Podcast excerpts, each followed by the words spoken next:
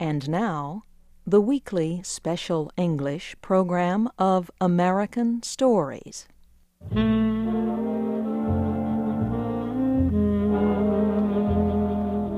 Our story today is called The Return of a Private. It was written by Hamlin Garland. Here is Harry Monroe with our story.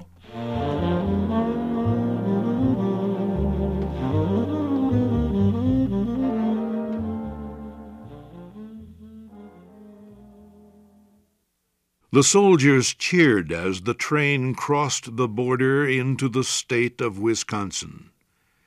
It had been a long trip from the south back to their homes in the north. One of the men had a large red scar across his forehead. Another had an injured leg that made it painful for him to walk. The third had unnaturally large and bright eyes because he had been sick with malaria. The three soldiers spread their blankets on the train seats and tried to sleep. It was a cold evening, even though it was summer time. Private Smith, the soldier with the fever, shivered in the night air.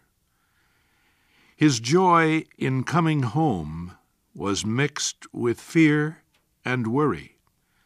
He knew he was sick and weak. How could he take care of his family? Where would he find the strength to do the heavy work all farmers have to do? He had given three years of his life to his country, and now he had very little money and strength left for his family. Morning came slowly with a pale yellow light. The train was slowing down as it came into the town of La Crosse, where the three soldiers would get off the train. The station was empty because it was Sunday. I'll get home in time for dinner, Smith thought. She usually has dinner about one o'clock on Sunday afternoon. And he smiled. Smith and the other two soldiers jumped off the train together. Well, boys, Smith began, here's where we say goodbye. We've marched together for many miles. Now, I suppose, we are done. The three men found it hard to look at each other. We ought to go home with you, one of the soldiers said to Smith. You'll never be able to walk all those miles with that heavy pack on your back. Oh, I'm all right, Smith said putting on his army cap. Every step takes me closer to home. They all shook hands. Goodbye. Good luck. Same to you.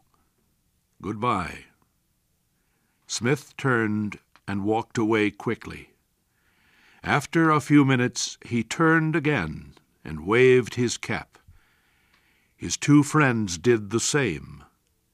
Then they marched away with their long, steady soldier's step. Smith walked for a while, thinking of his friends. He remembered the many days they had been together during the war. He thought of his friend Billy Tripp, too. Poor Billy. A bullet came out of the sky one day and tore a great hole in Billy's chest. Smith knew he would have to tell the sad story to Billy's mother and young wife. But there was little to tell. The sound of a bullet cutting through the air, Billy crying out, then falling with his face in the dirt. The fighting he had done since then had not made him forget the horror of that moment when Billy died. Soon the fields and houses became familiar.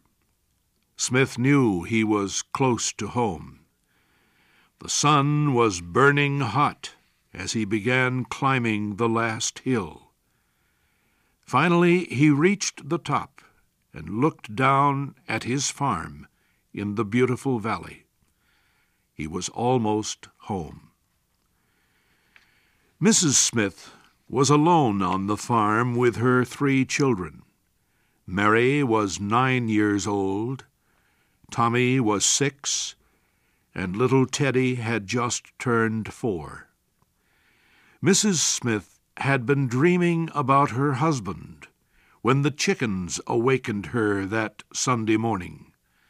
She got out of bed, got dressed, and went out to feed the chickens. Then she saw the broken fence near the chicken house. She had tried to fix it again and again. Mrs. Smith sat down and cried. The farmer, who had promised to take care of the farm while her husband was away, had been lazy and dishonest. The first year he shared the wheat with Mrs. Smith. But the next year he took almost all of it for himself. She had sent him away. Now the fields were full of wheat, but there was no man on the farm to cut it down and sell it. Six weeks before, her husband told her in a letter that he would be coming home soon. Other soldiers were returning home, but her husband had not come. Every day she watched the road leading down the hill. This Sunday morning she could no longer stand being alone. She jumped up, ran into the house, and quickly dressed the children. She carefully locked the door and started walking down the road to the farmhouse of her neighbor, Mrs. Gray. Mary Gray was a widow with a large family of strong sons and pretty daughters. She was poor, but she never said no to a hungry person who came to her farm and asked for food. She worked hard, laughed often, and was always in a cheerful mood. When she saw Mrs. Smith and the children coming down the road, Mrs. Gray went out to meet them. Please come right in, Mrs. Smith. We were just getting ready to have dinner. Mrs. Smith went into the noisy house. Mrs. Gray's children were laughing and talking all at the same time. Soon she was laughing and singing with the rest of them. The long table in the kitchen was piled with food.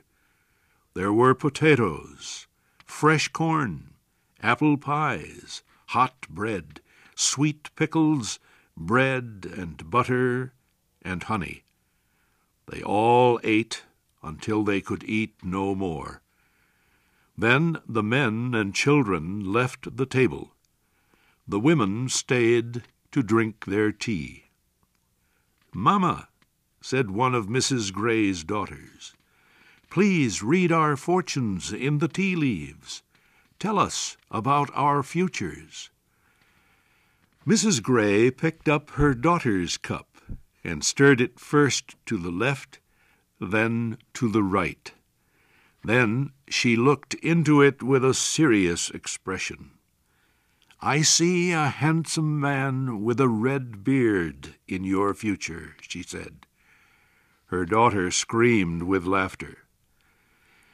Mrs. Smith trembled with excitement when it was her turn.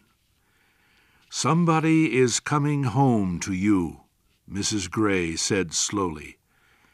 He's carrying a rifle on his back, and he's almost there. Mrs. Smith felt as if she could hardly breathe. And there he is, Mrs. Gray cried, pointing to the road. They all rushed to the door to look.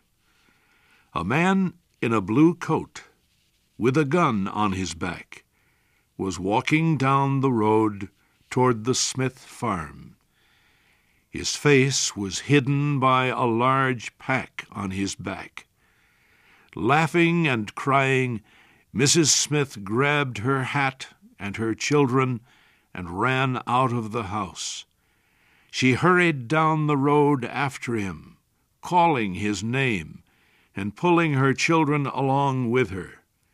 But the soldier was too far away for her voice to reach him.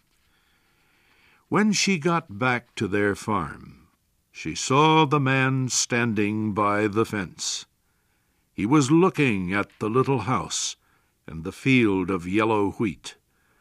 The sun was almost touching the hills in the west.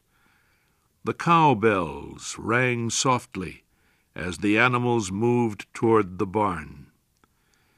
How peaceful it all is, Private Smith thought.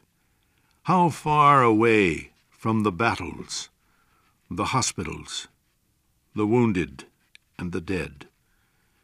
My little farm in Wisconsin. How could I have left it for those years of killing and suffering? Trembling and weak with emotion, Mrs. Smith hurried up to her husband. Her feet made no sound on the grass, but he turned suddenly to face her.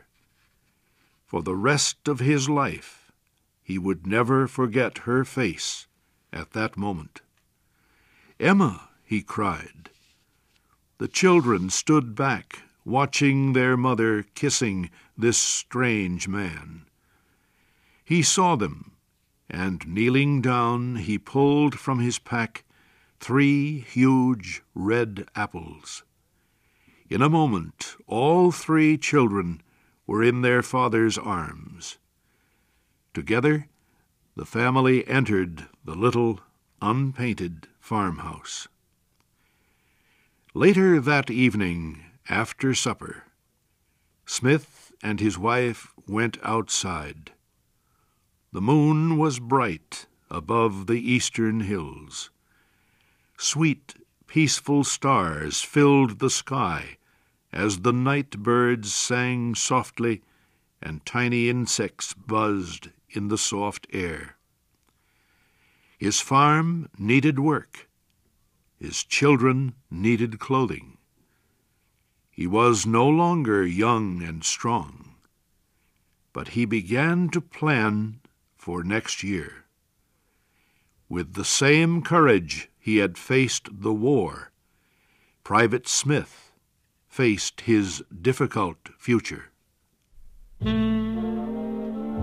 You have just heard the story, The Return of a Private.